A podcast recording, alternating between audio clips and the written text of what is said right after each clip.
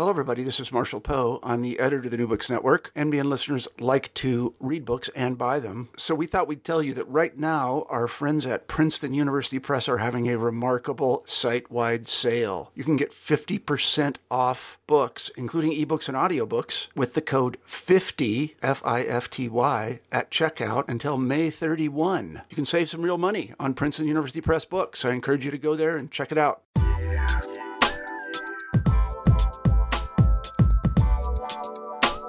In his new book, The Fourth Age Smart Robots, Conscious Computers, and the Future of Humanity, futurist, technologist, and CEO of GigaOM, Byron Reese, makes the case that technology has reshaped humanity just three times in history. 100,000 years ago, we harnessed fire, which led to language. 10,000 years ago, we developed agriculture, which led to cities and warfare. And 5,000 years ago, we invented the wheel and writing, which led to the nation state. He tells us that we are now on the doorstep of a fourth age brought about by two technologies, AI and robotics. His book provides an essential background on how we got to this point, and how, rather than what, we should think about the topics we'll sh- soon all be facing, such as machine consciousness, automation, changes in employment, creative computers, radical life extension, artificial life, AI ethics, the future of warfare, superintelligence, and the implications of extreme prosperity. By asking questions like Are you a machine? and Could a computer feel anything? Reese cultivates discussion at the cutting edge in robotics and AI and provides a framework by which we can all understand, discuss, and act on the issues of the fourth age and how they'll transform humanity. Byron Reese is the CEO and publisher of the industry leading technology research company GigaOM and the founder of several high tech companies. He has spent the better part of his life exploring the interplay of technology with human history. Reese has patents obtained and pending in disciplines as varied as crowdsourcing, content creation, and psychographics. The website he has launched, which covers the intersection of technology, business, science, and history, have together received over a billion visitors, and he is the author of the acclaimed book Infinite Progress How Technology and the Internet Will End Ignorance, Disease, Hunger, Poverty, and War. And today he joins me to talk about his new book, The Fourth Age.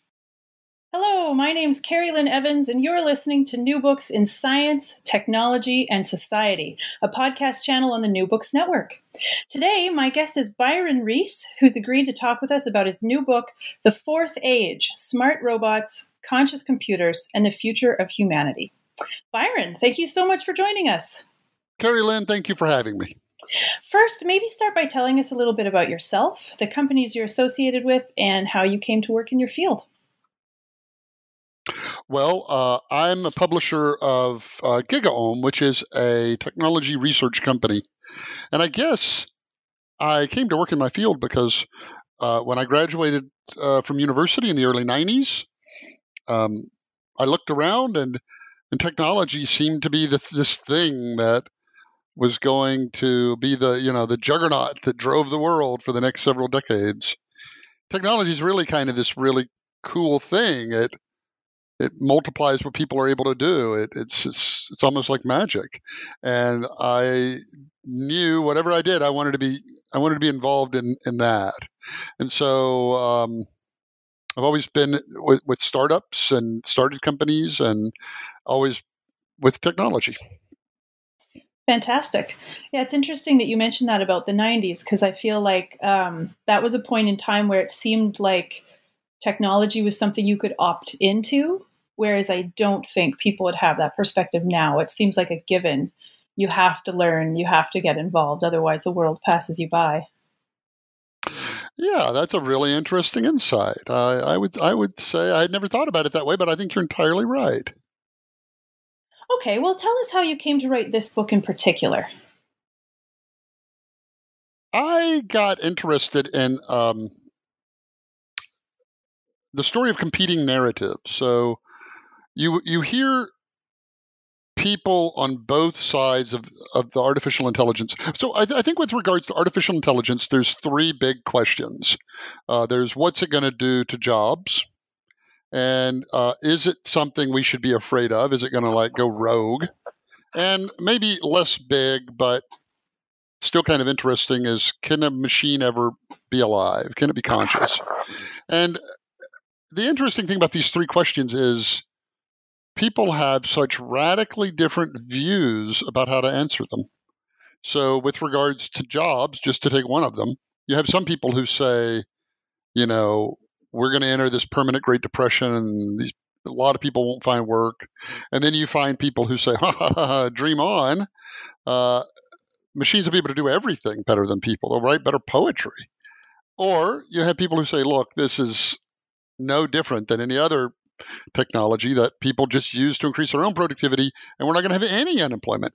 And and and and you get these like radically different views from, you know, legendary giants in their field with with regards to should we be afraid of AI? You've got Elon Musk and Stephen Hawking and Bill Gates saying they're worried about it, and then you have people who think that position is so ridiculous, like uh, Zuckerberg, you know, who says that's just irresponsible, is I think how he describes it. Mm-hmm. So I got interested in these questions as a just a person trying to sort out why do all of these smart informed people have such dramatically different views on these questions. And so what I figured out is it not that they somehow know something that other people don't know, It's that they believe things. That in the end, these questions boil down to a belief system about the nature of reality and the nature of humanity and whether we're machines or not, and all of these other kinds of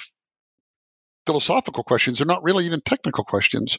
And so I wanted to write a book that explored it. And because of that, uh, the book never really says what I think about any of those questions.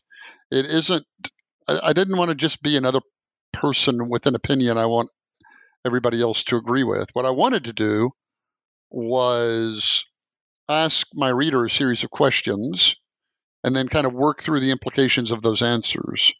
And, and so to be more of a trusted guide than just a guy with an opinion. Uh, and so I wrote a book that's kind of how do you think about these technologies? Right. Yeah, I would agree. That's what it seems like to me, too. You've kind of laid the groundwork for having a productive discussion, maybe between people who don't necessarily come at it in the same way. So, um, yeah, I think it would be fair to say that this book is dealing with big ideas, uh, as you've kind of already alluded to. And uh, to put those grand themes in context, you begin by giving a very broad overview of history in order to describe what you see as the four ages of human history as defined by major technological advancements. So let's start with that. Can you tell us about these four ages? Yeah, you know, it's unfortunate that like other books are out at the same time that are the fourth this or the fourth that. Like the world is awash in these fourths, and so it can be a little confusing. What what I looked at, what I thought was interesting is over the course of time that that humans have been humans, we've used technology. And we've used it to, like I said earlier, multiply what we're able to do. But sometimes a technology comes along it's so big and so profound that it alters the trajectory of the human race forever, forever. Uh, I think the first of these was a technology called speech. And uh, you know, when, you can't imagine humans today without speech. It's like when we acquired speech, that was our singular ability as a species. It allowed us to coordinate our actions, and that that was, I think, a pivotal turning point. And then I think the second one is when we got agriculture, in and of itself, that isn't, I don't think, the big one. But what happened is agriculture gave us the city because we stopped wandering around. We started building cities. And cities gave us the division of labor, and the division of labor gave us prosperity. And so I think that, um, you know, the, the birth of, of, of, of prosperity eh, would be the second one.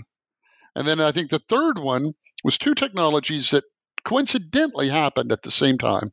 One is the invention of the wheel, and one is the adventure of invention of writing. Um, and what those two technologies did is taken together, they're what you need to have a nation state. And that's why 5,000 years ago, when these two technologies emerged all over the world, just kind of overnight, you had great empires come out of nowhere. You had Mesoamerica, Mesopotamia, the Indus, the Po, because these technologies just kind of came together and they made the moment. And so we had nations after that. And so I think that artificial intelligence and robots are the same kind of thing because in a way we use technology to kind of outsource things we used to do ourselves. So like use writing to outsource memory. Uh, if you think about it, artificial intelligence in a way is outsourcing thought and robots are outsourcing action. And if you if all of a sudden you build machines that outsource, you know, that take over thinking and acting, then you have a very interesting question about what are people for? Like what what are, what what what then? So you talk also about uh, what you call three foundational questions, which you say are philosophical questions rather than technical ones, and uh, that how these questions are answered, or that how these questions are answered, will determine whether sentient robots, for example, will ever be technologically possible.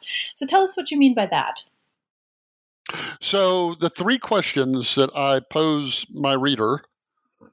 Um, the first one is, "What are you?" And you get they're all multiple choice. So your three answers are you are a machine, and everything in you just obeys the laws of physics. Uh, the second choice you have is that you're an animal, and that's like your body is mechanistic, but you have this property which is life, which may not be mechanistic.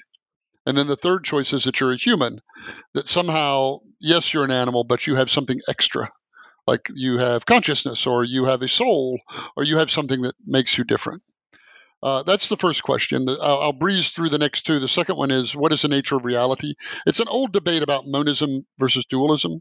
Are there is everything just atoms, or are there are there these other things which are mental states that have an equally valid reality, like like pain and then the third question is, what is the self? Like that voice you hear in your head, that, that you, like what is that? And there are three choices for that. Brain scientists say it's just a trick of the brain. It's this clever trick the brain learned where all the different parts of the brain put reason in a way that um, they, they integrate all your sensory inputs, sound and sight and all of that. They integrate them into one whole experience. And that gives you the illusion of being you. The second choice is that it's something that's emergent, which is uh, a, a poorly understood, emergence is a poorly understood concept whereby the whole of something takes on characteristics none of the parts have. So you have a sense of humor, but your cells individually don't. Like, where did that sense of humor come from? And then the third choice is that yourself is your soul or some non corporeal part of you. And depending on how you answer those, so I think people I find people in Silicon Valley believe they are machines. Uh, I don't. I don't want to just paint that, you know, the whole peninsula that way. But I, I, host a podcast about AI. I have AI experts on it, and out of seventy guests, only four would answer the question that you know, anything other than machine. And that mechanistic view of the world says if we're machines and someday we'll be able to build a mechanical person. And over time, that mechanical person will get better and better and better and better. And that's a view of the world. If, on the other hand, we I, I have on my website like a, a test you take that kind of helps you figure out where you are on that. Uh, if you're one of the 85% of people in the rest of the country that don't believe you're a machine, which is what I, what I have found, like from the people that have taken it online, then it doesn't stand to reason you can build a mechanical, uh, a mechanical human or mechanical brain. Likewise, you ask specifically about consciousness. Um, so people say we don't know what consciousness is, and that's not exactly right. We know exactly what it is, we just don't know how it comes about. So, what it is, is it's the experience of being you. It is the difference between a computer can measure temperature, right? You can feel warmth.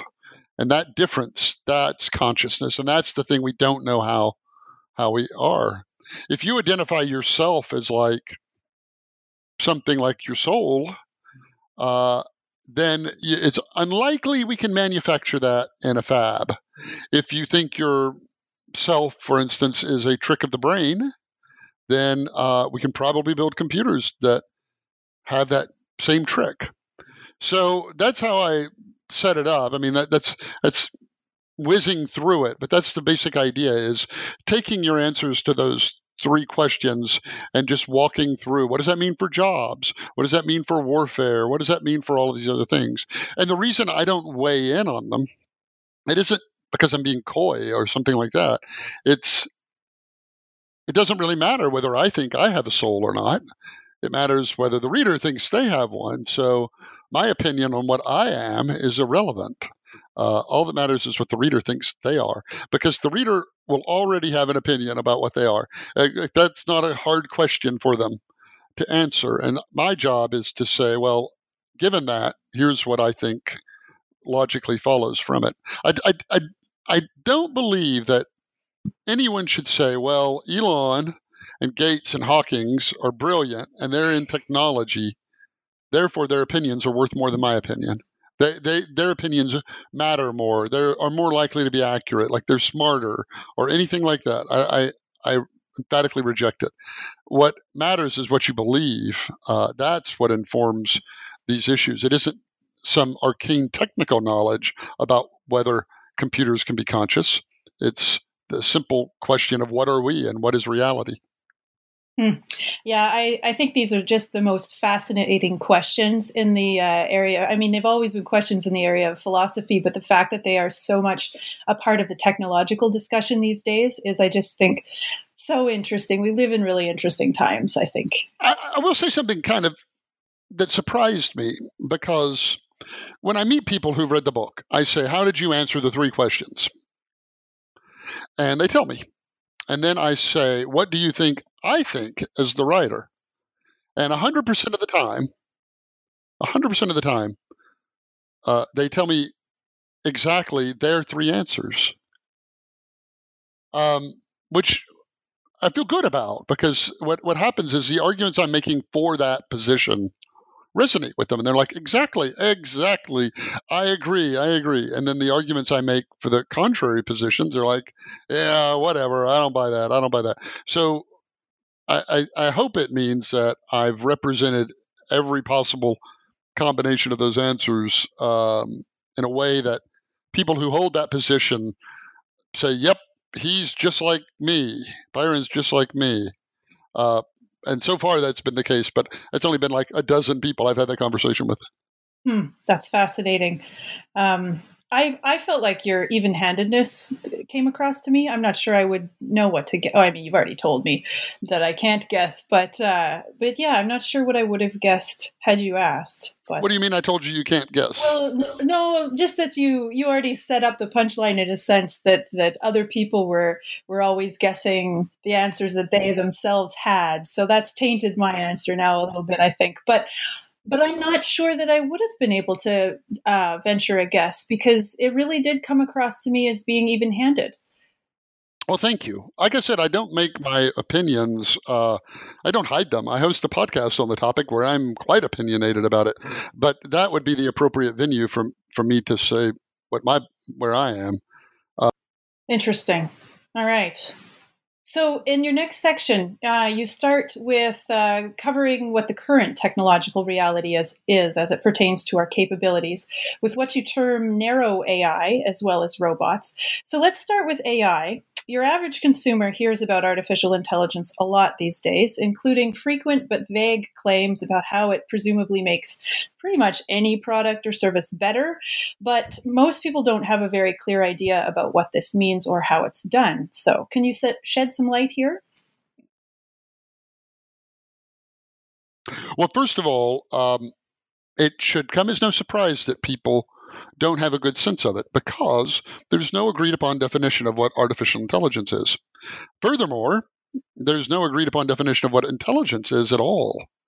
It's one of those words like life and death that that somehow we never can agree. We, we kind of know what they are, but we can never agree on a definition of them. And this has presented problems because what it means is that if you have a cat food dish that automatically refills when uh, it's empty, you can say that's artificial intelligence because it responds to its environment. I mean, it really is. Likewise, if you watch, you know, Star Trek or Star Wars and you see Commander Data or you see C3PO, you can say those are artificial intelligence, and they are. And so the the most important distinction to draw is that uh, broadly speaking, AI falls into two big buckets. And one of them is narrow AI, which is an, a computer that can do one thing very well. So you think about it can your email program can spot spam uh, very well, but don't ask it to make coffee. You uh, you you probably are routed through traffic with um, a narrow AI that knows how to do that, but can't do anything else. And then there's artificial general intelligence, and that is an AI that is as smart and versatile as a human. It is creative. It can learn new things. It can do anything a person can do. And we don't know how to build that. Nobody does. Or if they do, they haven't told anybody. Um, 99% of the effort in the world, actually more than that, is for narrow AI. Let's build an artificial intelligence to solve some problem. And there's multiple techniques on how you do it, but the one that is kind of doing the best lately is machine learning. And machine learning sounds like a kind of a foreboding topic, but it's really very simple. It says, let's take a bunch of data about the past, study it, and project into the future. That's all it is. It, it doesn't do anything beyond that. So, and it only works for certain kinds of problems where the future and the past are very similar. So, if you wanted to build a program that could pick out cats in photographs, you would take a million photos of cats from the past and you would um, get the computer to study those and make predictions in future photographs about whether that's a cat or not. We can do this because cats don't really change.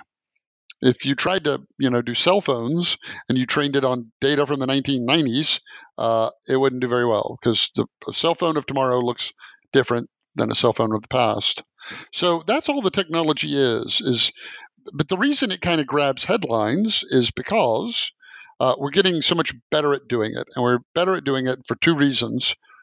We we can collect data much faster now with cheap sensors, and our computers are much faster. So the kinds of techniques that people use in AI uh, have been written about since the 60s. We, we kind of always knew you could do this. We just never had computers to do it. And now we do. And now they're, I guess there's a third reason too, and that is that there are now toolkits available so that uh, I can sit down and uh, to give you one example, there was a there was a Google employee, a Japanese Google employee, whose parents owned a cucumber farm, and they had to sort the cucumbers based on four characteristics: how big they are, how bumpy they are, how green they are, and how straight they are. Um, and this employee's mother spent all day sorting cucumbers, and so he was able to program with an Arduino and a basically with inexpensive components, he was able to build an AI that could sort cucumbers based on those four factors. And and so you can do that because all the toolkits are so friendly now that you can solve a lot of different kinds of problems. So that's what we know how to build. That's mm-hmm. what people are worried about is going to take all the jobs, by the way. That's where that worry comes from. Uh, this other thing, this general intelligence, that's what people are afraid of when Elon Musk says it's, quote, an existential threat. When they talk about, when Stephen Hawking says it might be the last invention we're allowed to make, or words to that effect, they're worried about this technology we don't know how to build. Um, if you ask people in AI, when are we going to get a general intelligence? You get answers between five and 500 years. And that's kind of a clue. Nobody knows what they're talking about because if you dropped your dry cleaning off and they said it'll be ready in five to 500 days, it's like that is absolutely meaningless to me. But it's the reason people vary so much is they have they have differing opinions about five kind of fundamental questions about intelligence, and depending on what you think about those five questions is whether you're a 500 year person or a five year person or somewhere in between the consensus is about the average is about 20 25 years but the funny thing is is that it's always been 20 to 25 years hmm. out which also i find to be a little suspicious so those are the two technologies narrow ai we know how to do uh, it's good for a certain set of problems uh, automation and then general intelligence i can only think of one or two companies working on it and most people aren't. And I'll, I'll just say one more thing because it's probably too arcane. It's it's an open question whether Mm. the two technologies are related at all. It it isn't the case that people believe you build a narrow AI and then another one, then another one, then another one, then another one, and you bolt them together like Frankenstein, and you get you know a, an AI that's like a human. Um, I would say I ask this question of my guests a lot on my podcast, and I would say 60% of people say they're unrelated technologies. Like a general intelligence is something completely different. We're not even working on it yet. That's a really interesting point because, of course, that involves inference analysis and a whole bunch of bunch of like um, lateral capabilities that have nothing to do with with um, the goals of a narrow AI. So that makes a lot of sense. I haven't heard about. Uh, I haven't really heard it put that way before, though. Um, it's interesting that you mentioned too how the ones that do predict like 25 years, for example, um, you see a similar kind of thing happen in um, biology with the so-called key to life. Uh, basically, for the last hundred years, there have been some biologists that are arguing that we're we're going to figure out that key to life like within 25 years, and they've been arguing 25 years for the last hundred. So it's sort of like science speak for we don't really know. I think like I agree. I think it's conveniently far enough out that nobody's going to hold you to it if you're wrong, but it's conveniently close enough that you're going to live to see it. and it seems around the corner. Exactly. Exactly. Yeah, interesting. Okay, let's move on to robots. Uh, you begin with a history of robots as an imagined figure, which is a that's a study close to my heart. I did my master's thesis on something close to that. Um, and What this was that? inev- oh, I uh, I looked at the history of the cyborg and how it has been gendered through science fiction, through uh, throughout history. Actually, before science fiction too, going back to the 1600s in depictions of mechanical humans. And when you say gender, do you mean how they've been represented? Yeah, so uh, in fictional imaginings of personified machines, there's a tendency towards making it female and also vilifying it. And you touch on that in your book because you you talk about how somehow inevitably these robots it always ends up as a conversation about um, our deepest fears about robots. You talk about the um, the Czech play, which is where we get the robot Right. from and you know it turns into um, a robot um, resistance and overthrow and they'd kill people and then you can think of metropolis Of that er- very early yes. movie and there you really see the the woman she becomes this witch you have to burn at the stake to rego- restore uh, order and whatnot so yeah that's fun stuff uh, but That movie, you know, is still the most expensive movie made adjusted for inflation ever. wow And it was um, Metropolis. yeah Uh, and it was so trailblazing Mhm. in the sense of the special effects and everything that it did. It's it's horribly dated in places, but it's still eminently watchable. Um, like it's not one of those things that you just kind of can't make it through. It's just, but but you're entirely right. Anyway, uh, keep going. Oh, well, let's turn to you because this is where you start to talk about robots, um, the history of them as an imagined figure, and how they uh, resemble our fears or bring to life our fears.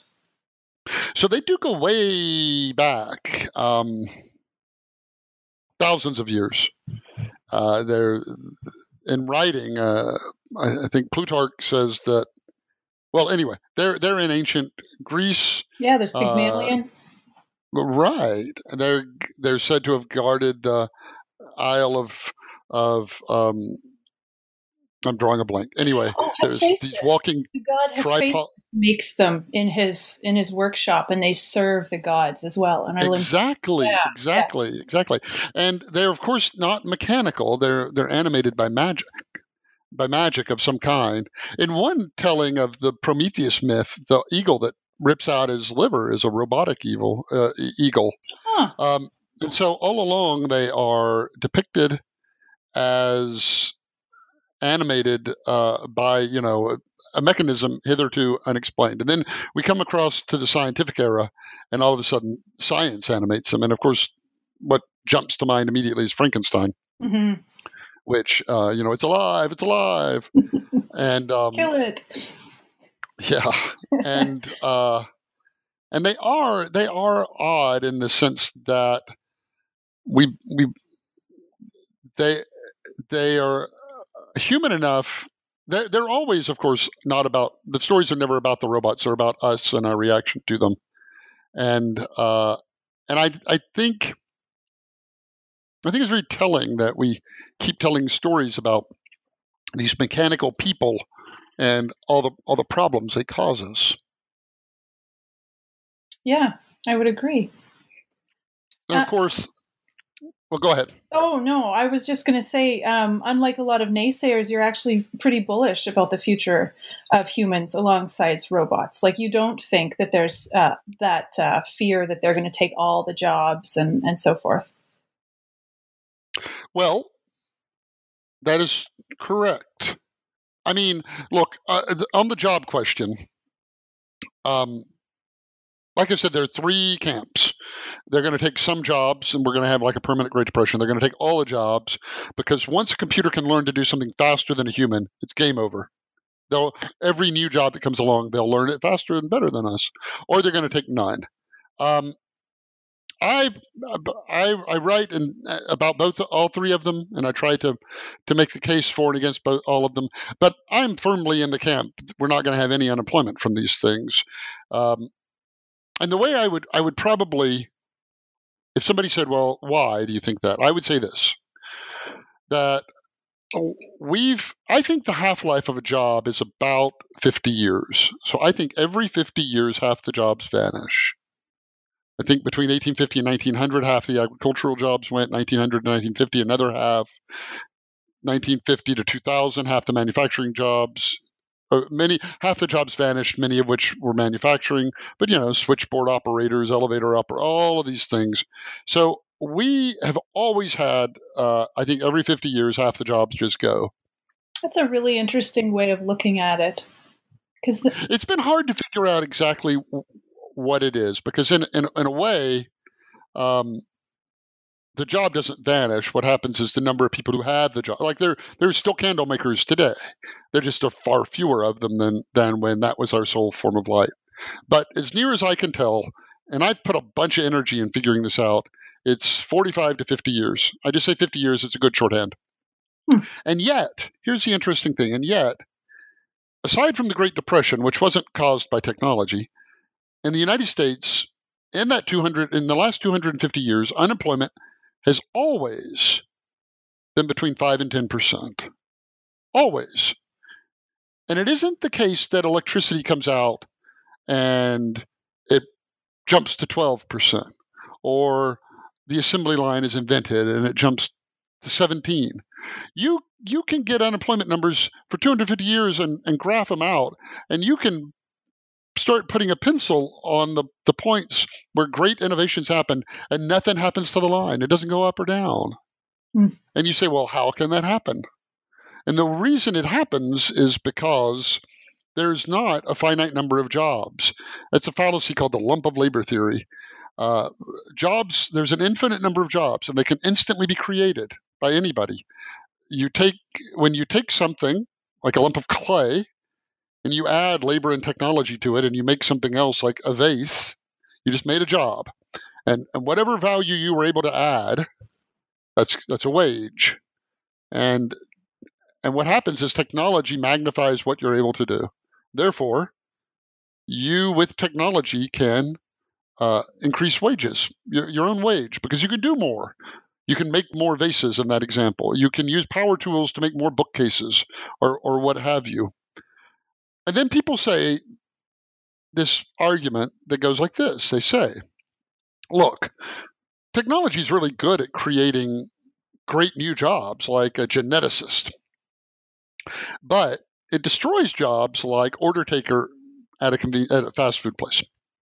And then they say this this is the part I encourage people to always listen for. They say, Do you really think that order taker is going to be a geneticist? Come on. And the answer to the question is no, of course not. A biologist, a college biology professor becomes a geneticist, and a high school biology teacher gets the college job, and a substitute teacher gets hired on to replace the biology, uh, the full time teacher, all the way down the line. So the question isn't can that order taker become a geneticist? The question is can everybody do a job a little bit harder than the job they have today? And I personally think the answer to that is yes. Um, and so what happens is for 250 years in this country, technology makes great new jobs, destroys bad jobs, and everybody shifts up one notch. And then it makes some great new jobs, destroys some bad jobs, everybody shifts up a notch. And that is how come in this country you can have 250 years of rising wages and full employment while technology is disrupting everything. Every 50 years, half the jobs are vanishing. And that's to me the um, the narrative. That's that's that's 250 years of history. So to say what that's going to be different going forward, you have to say one of two things. You have to say this time is different. It's either different because it's happening faster than before, and so it's just swamping everything, or the kinds of jobs it's replacing are different. With regards to the first one, is it happening faster? I'm highly unconvinced. Uh, you know, you're already starting on a base where half the jobs are vanishing every 50 years. So you're going to have to somehow show that it's going to happen faster than that. You think about the internet. And if, if 25 years ago the Mosaic browser came out, and if if you had said to somebody who was very smart and forward looking, you said, Hey, in 25 years, billions of people are going to use this internet thing, this web thing. What do you think is going to happen with employment? Here's what they would have said. They would have said, well, it's going to be really hard on the yellow pages and really hard on the newspapers and really hard on the stockbrokers and really hard on the travel agents. And you would have been right about it all, everything. But what you would never have seen is Google and Amazon and Etsy and eBay and Uber and Airbnb. You would have never seen a million, literally a million companies that were started because of the internet. You never would have seen all those jobs that were created. You just can't. You just can't from that perspective. So what we can always do is say we can see the jobs that automation will take, but it's just harder to see the ones that it's going to create. But it always does. And so the second thing you have to say is somehow the jobs that are being replaced by AI are different. And again, I don't I don't have any reason to believe that either. You know, we um, we made calculators a long time ago, and they do math better than any person, and yet we still have mathematicians. Like it's still mental work that that the machine's doing, and that doesn't mean that we no longer need those people. You know, when the ATM came out, everybody said, "Oh, automatic teller machine, we know what that means. No more tellers." And in reality, you have more bank tellers today than you had when it came out. Uh, Google Translate can translate as well as a human.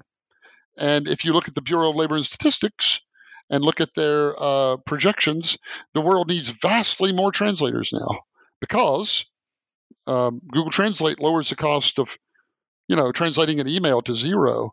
But when it comes to a contract, or you've got to have a phone conversation, or you've got to localize a product to local customs, or you've got to come up with a name for a product in another language, or anything else.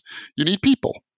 And so I don't think these technologies eat jobs any differently than anything else. And I don't have any reason to believe we're losing more than half a job, half the jobs per 50 years.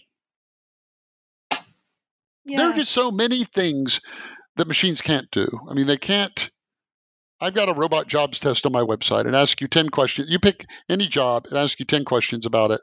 And, it's, and you score them. Does it require mobility? Does it require empathy? Does it require, do, would two people do the job the exact same way? And so forth. Hmm. And what happens is uh, there are darn few jobs. You know, think about an electrician. Like, how would you ever build a robotic electrician? That can come in and like walk around your room and figure out you know where the studs are how would you ever build a robotic plumber? Uh, I mean, any of that. It's like look out your window and or, or just think of like every aunt and uncle you have and what they do for a living, uh, and then try to try to think about can you imagine a machine doing that job?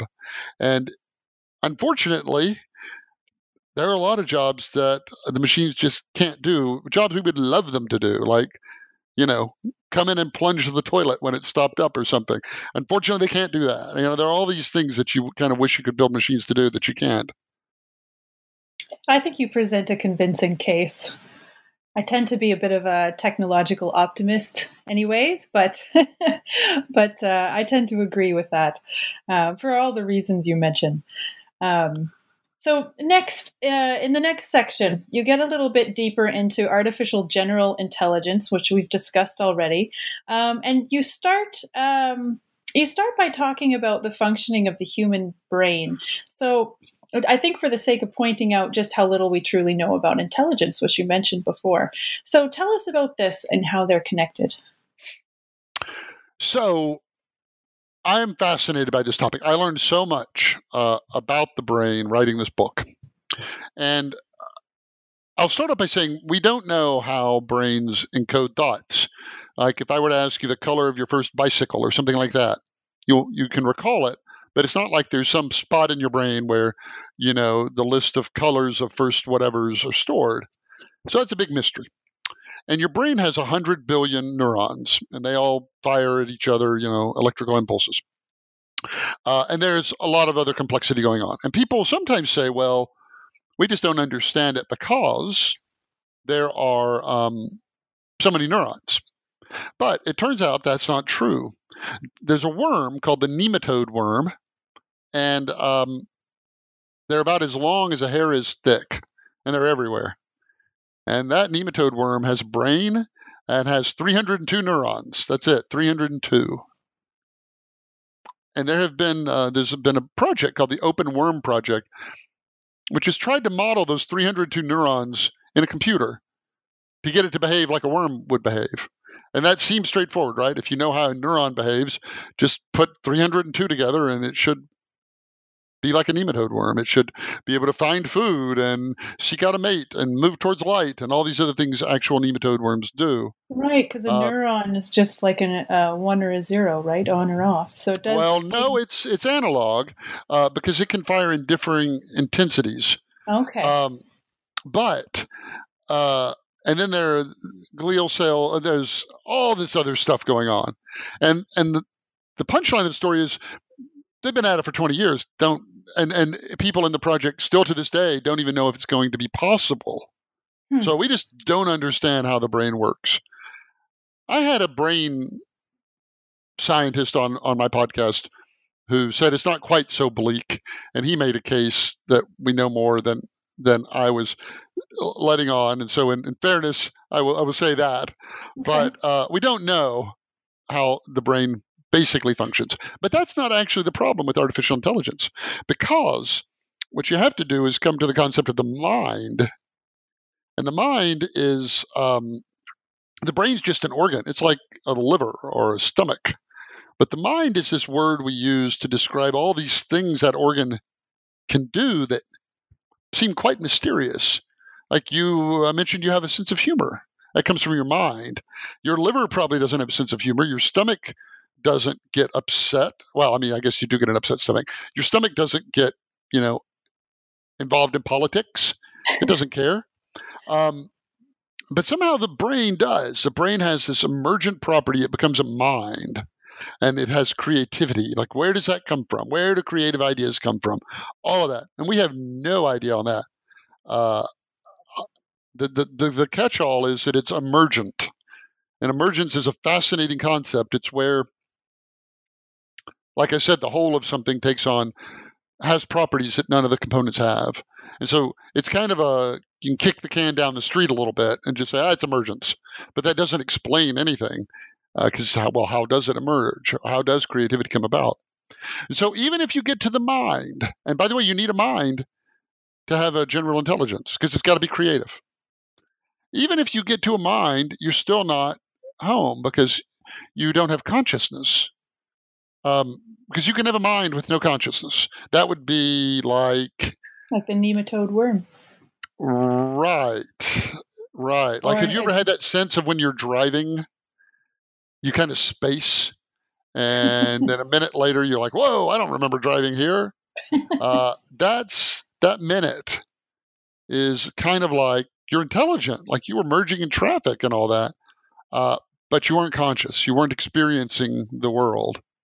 And we don't know how consciousness comes about. So, to build a general intelligence, you may or may not need consciousness. We don't know. It may be that consciousness, our ability to experience the world instead of just measure it, is key to our intelligence. It, it certainly seems to be key to our ability to, to shift focus. And it seems maybe to be involved in our ability to imagine alternate realities. I don't mean that in any weird way. Like uh, uh, now, if I pull that lion, if I pull that saber-tooth tiger's tail, what's going to happen? You know, to like be able to picture different scenarios of the future. That may be. We we just don't know. And so, to make a general intelligence would require uh, a lot of that kind of stuff we just don't know how to do. Now, then there are people who say we may make a general intelligence without ever understanding how humans are intelligent. And there's a big multi billion dollar project in Europe to basically build a computer neuron and bolt a bunch of them together and see if see what see what walks out of the uh, you know see what wakes up um, hmm. it hasn't been going well, but I do it at a service to to mention. It's called the Human Brain Project. I do it at a service to mention it so cavalierly. I mean, they're they're brilliant people who are doing real science, and uh, they're well funded and and so forth. But um, some people say we're going to get to an intelligence without understanding how humans are, and it is true that you may be in it may be a situation that you can evolve it you can write a program that evolves intelligence easier than you can actually program intelligence. Maybe. Nobody knows. Right. Right. Through kind of like this cumulative yeah. machine learning you know, style. when they plugged Ultron into the internet, it took him 15 minutes to decide to wipe out the whole human race. Um, and that's what we don't have right now. We don't have what's known as an unsupervised learner. We don't have any technology that we can point at the internet, for instance, and just say, go figure everything out. Um, so we just don't know how learning happens either. I mean, it's the list is is almost endless. You know, if you take a child and um, show them four pictures of a cat, and they know what a cat is, and then they might be walking around and see a Manx cat, you know, one of those without a tail, and they'll say, "Oh, look, there's a kitty without a tail," and nobody ever told them there was such a thing as a cat without a tail, and yet somehow they know the the the the essential component of catness uh, doesn't require a tail, but if it was barking, for instance, uh, that would be different. That would in- invalidate it. If I were to ask you a series, like, if I said, "Hey, imagine, imagine a trout in a jar of formaldehyde in a laboratory. And then imagine you just caught a trout of the same size. And I said, Are those two trout, uh, do they weigh the same? You would say, Yes. Are they the same temperature? You would say, um, Probably not. And then I'd say, Are they the same color? And you would say, Not really. And, and so forth. And you can go through this whole litany, and instantly you're able to apply knowledge that you learned from one area to something you, you probably don't have a lot of experience with trout and formaldehyde. So humans do this magic thing, magically seeming magic thing where we can effortlessly take knowledge we learn from one place and we know what parts of it transfer over and what parts don't. And we don't know how we do this. And there's so many things we don't know about human intelligence that uh, it can be discouraging if you happen to be hoping we build a general intelligence because I, you know, don't think it's going to happen anytime soon if it happens. Hmm. Yeah. You know, um, I, I will say this though. So if if you if you start with that, you say we have brains we don't understand, and they give rise to minds which we don't understand, and we are conscious which we don't understand, but we're going to build that someday the only way you can say that is if you believe it's all mechanistic, if you believe we're just machines. You, because then you say, yes, we're going to build that all day. How do I know? Because we're just machines. We obey the laws of physics. So whatever is going on in us, we'll eventually be able to do. If you, and that's where it kind of gets back to the questions. If you don't believe you're a machine, then there's kind of no reason to think we can ever build that. Hmm. I will say though, the AI people on my show, I can only think of a very few, two or something, that don't believe we can ever build a general intelligence. So the overwhelming consensus in people in AI is that we can build a, a general intelligence, even though nobody knows how. But it's all based on that one assumption that it's a mechanistic process. Yeah, and you said that the, about 60% of them are of that, or did you say more than that, are of the mechanistic view of humanity? No, virtually all of them. What I Okay, said about wow. 60% is don't believe that a narrow AI and a general AI have anything in common. That's it. Uh, okay. But virtually all of them. Esther Dyson said, machine won't have a soul. Like, so she kind of laid it out there on the line, and that's what she said. And um, I can think of a couple of other people who've said, we can't build it. We just can't. Okay, so they all think that hum- that humanity or or um, the emergent sense of self is mechanistic, and therefore we can build it eventually. Yeah, and the funny thing is, is when I wrote that in my book about uh, when I wrote that in the book about you are a, you know are you a machine? My editor, you know, who lives in New York City, wrote in the margin, "Come on, does anybody believe that?" and I was like, everybody, everybody on the other side of the country in that industry believes that. Everybody. Huh. Hmm. So let's talk about the ethical implications of some of the. Putting aside the question of whether or not we can do AGI or computer consciousness. Um, you touch upon the ethical um, questions that are raised if we were to be able to do these kinds of things. So, can you speak to that? Well, I think the first question you have to ask is Does the machine then have rights? And if it has rights, can you enslave it to do your work for you? You know, if, if it's if it can feel pain, for instance, or it has a sense of self, is it ethical to make it, you know, clean your house? Or have you not just perpetuated a travesty that, you know, we, we seem to be finally starting to get rid of, um, uh, namely slavery, um, which is, you know, illegal in, in every country on, on the planet finally. But have you have you essentially made a um, whole new kind of, of slave? Furthermore, how do you how you treat um, a potentially conscious or sentient sentient actually means um, able to sense things able to feel things like pain then you kind of have to have to give it rights because we base we base rights um, off things ability to feel pain you you assume a dog can which by the way veterinarians in, in the United States up until the 90s were taught animals don't feel pain and you don't have to anesthetize them. I also operated on babies under the same theory. They did open heart surgery on newborns under the theory they couldn't feel pain. Um, That's crazy. in the 90s, I mean, I'm not talking Yeah. about, you know, back back in the 1840s.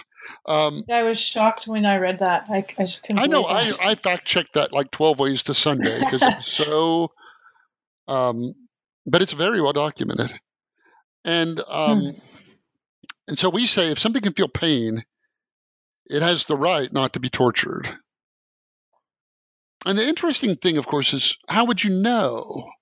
Because the robot could very easily say, "I feel pain," um, for any number of reasons. Like it would get out of work. Uh, who knows why, right? But it could say it, but you you wouldn't actually know. And I point out that you know trees we we share half our DNA with a tree, and you wouldn't know if a tree felt felt pain, would you? Because it can't tell you. Um, so how would you know if a machine could feel pain? and and it could very easily feel pain and not be able to report it. Um, so it's all replete. And then then and this is a kind of a more minor issue, but we clawed our way to a point as a species where we have these things called human rights.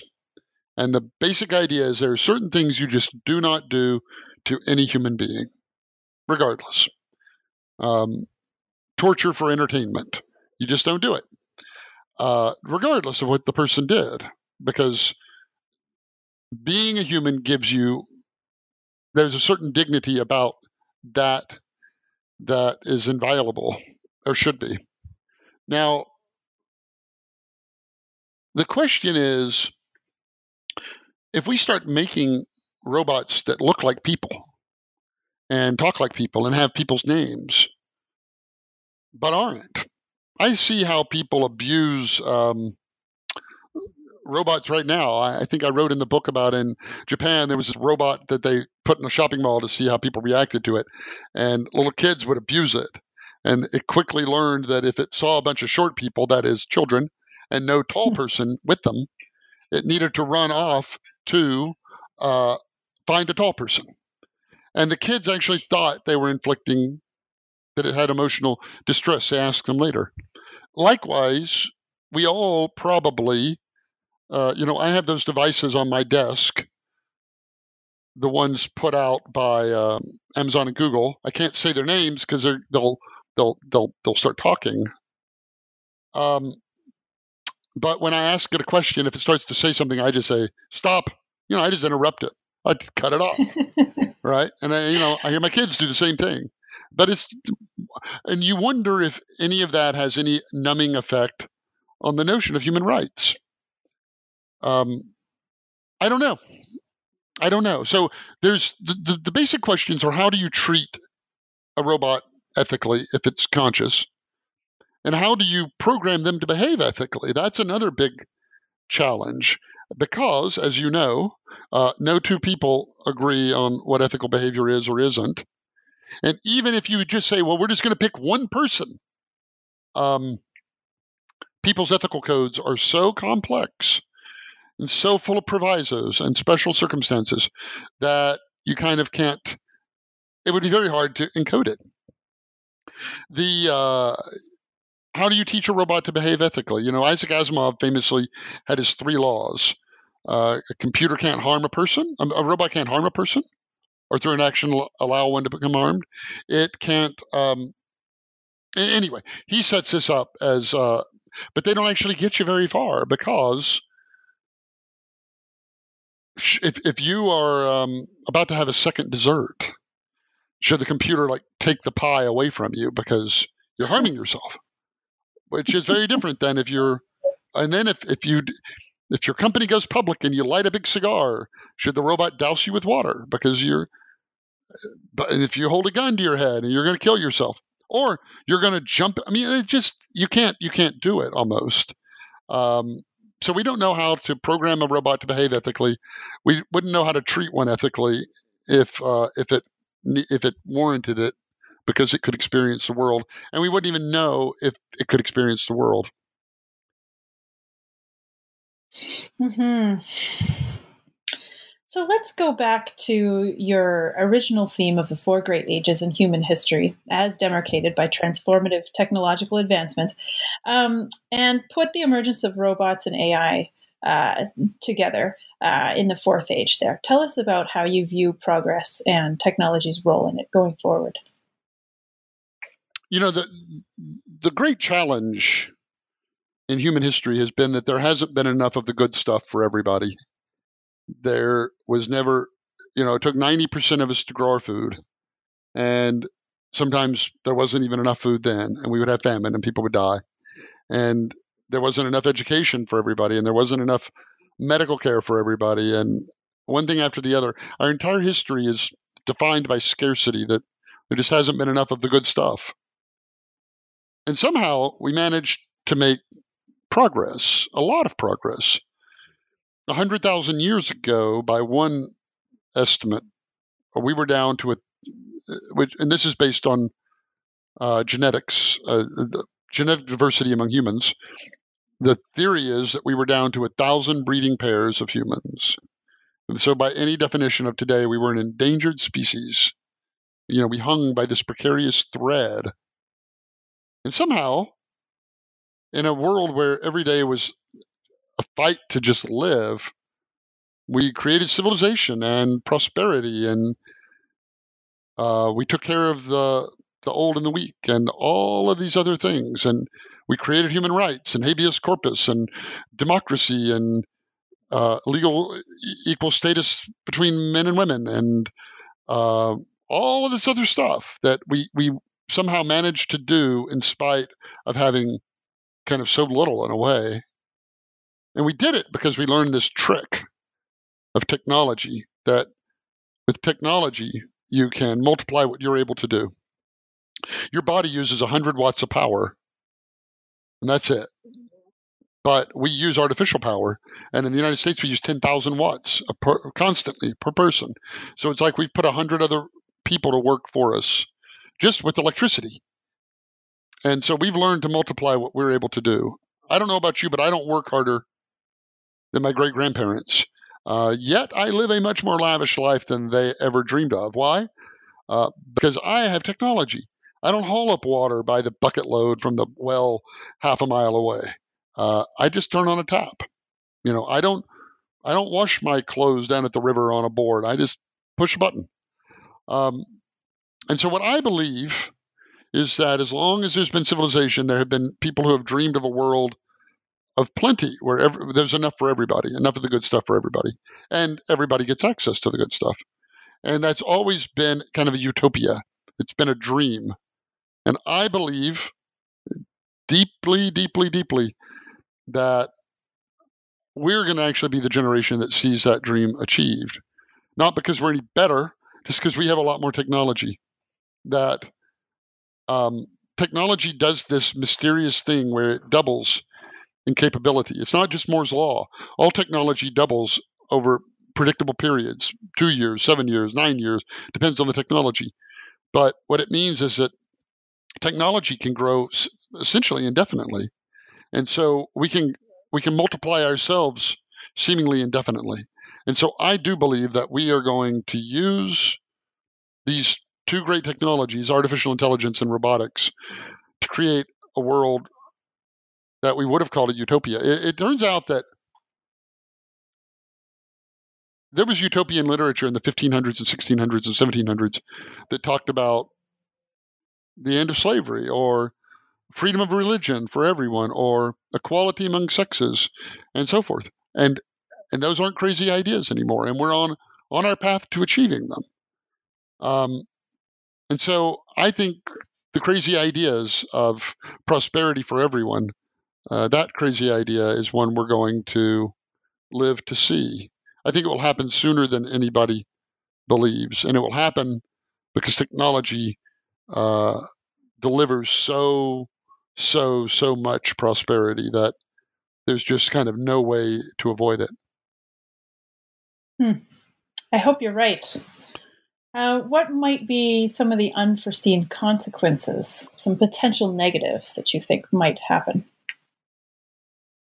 Well, or do do you predict any? Well, I mean, there things could happen. You know, stray comet takes the planet out.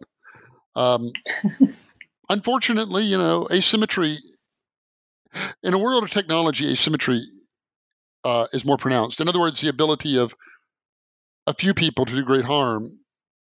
You know, 200 years ago, if you had, uh, if you were a lunatic and wanted to inflict as much pain, I mean, I guess you could get smallpox infected blankets or something, uh, but you were limited in what you could do. And then, you know, a few people with box cutters hijack planes and fly them into a building. Uh, unfortunately, technology cuts both ways, right? It increases the ability of people to do evil with it. I wouldn't worry too much about that because, like, you're always going to have crazy people. Like, even when the world is a utopia, you still get a Timothy McVeigh who comes along and blows up, you know, Oklahoma City bomber. Uh, like, there's no way around that. There, there are sometimes people that are are just broken. Um, but what we do know is that more people want to create than destroy. We know that because it's easier to destroy than create, and yet the world has made progress. And so, if even a sizable minority of people wanted to destroy everything, uh, we never would have made it to, to where we are now.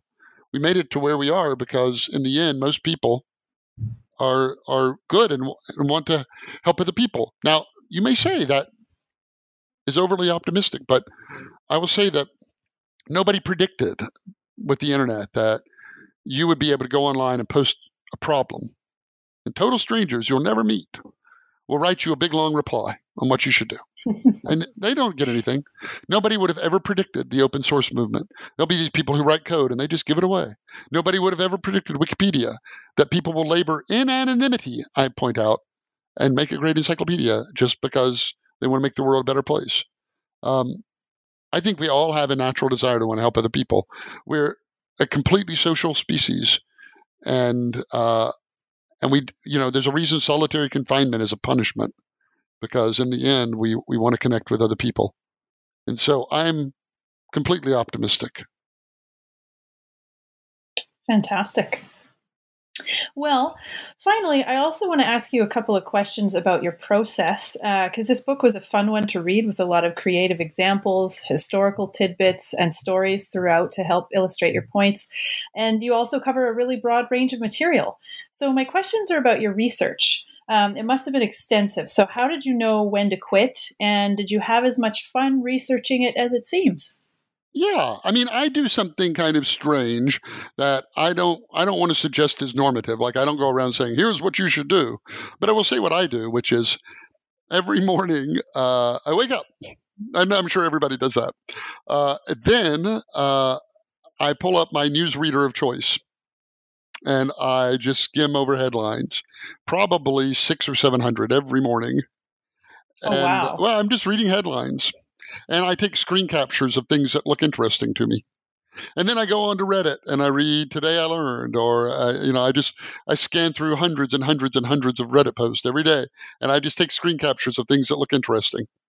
And then, uh, you know, I I I love to read things I don't agree with because there's no point in reading something you you agree with in a way because it's like you read it and you're like, yep, that's what I used. That's what I think.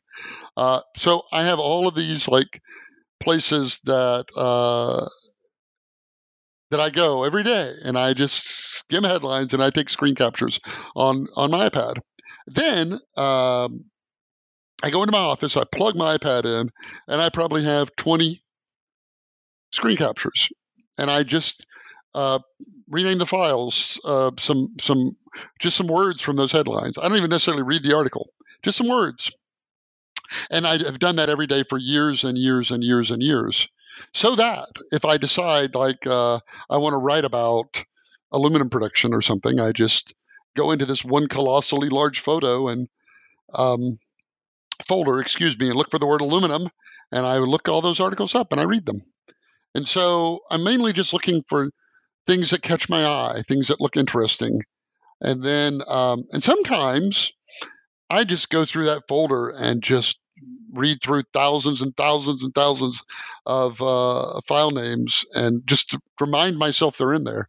And so that's how I do it. Like I said, I don't know if anybody else would find that remotely useful, well, but to me, it, seems, it is. Uh, it seems to me that you're an information hoarder and because uh, I do a little bit of the same, not not with the screen captures, but um, I use other methods. But it's similar. Like I just bank and bank and bank, and I use keywords and ways that I can go back and and search those topics in case I want to drill down further. But um, exactly, yeah, exactly, yeah. And so I don't actually usually have to go out and look for anything. It's usually already here Hmm. Um, for years, I was interested in consciousness and artificial intelligence and and and AGI and all that. So I have been collecting headlines for, for years. So I do have to go read it all mm-hmm. eventually, but uh, I don't have to go looking for it, and that's what takes all the time. Hmm. Fascinating. Okay. Well, Byron, I've taken up a lot of your time. I really appreciate oh, it. Fun. Good. Um, if when when when when my next book comes out, I hope you will have me back. well, actually, this that was my second question. Um, I was going to ask you what you're currently working on. Uh, I am writing another book, and um, another idiosyncratic thing is I never talk about it because I have found that if I talk about it, I lose vitality, I lose energy, I lose. Exci- I'm I'm tired of it by the time I have to sit down and write it because I've like talked about it, and so I, I never talk about it. But I'm I'm I'm writing a book now, uh, another book that's um, I hope to be done with it in three months or so. Okay. Well, yeah. Please do get in touch. I would uh, love to talk with you again. Alrighty, well thanks a bunch. Okay. Thanks so much. I want to thank you for listening to New Books in Science, Technology, and Society, a podcast channel on the New Books Network. Once again, I'm Carrie Lynn Evans, and I've been speaking with Byron Reese about his book, The Fourth Age Smart Robots, Conscious Computers, and the Future of Humanity. If you enjoyed this podcast, please write us a positive review on iTunes, post about us on social media, or tell a friend. The New Books Network is a not for profit organization, so all the buzz you can help us generate goes a long way to supporting this work. Have you written a book you'd like covered on one of our shows? Contact us through our website, newbooksnetwork.com. Also, be sure to like the New Books in Science, Technology, and Society channel on Facebook and Twitter, where you'll, see every time we post a new interview. And you can find me on Twitter at Carrie Lynnland. That's at C A R R I E L Y N N L A N D. Did you find this book fascinating? Let me know. I'd love to hear what you think. And goodbye. Until the next time.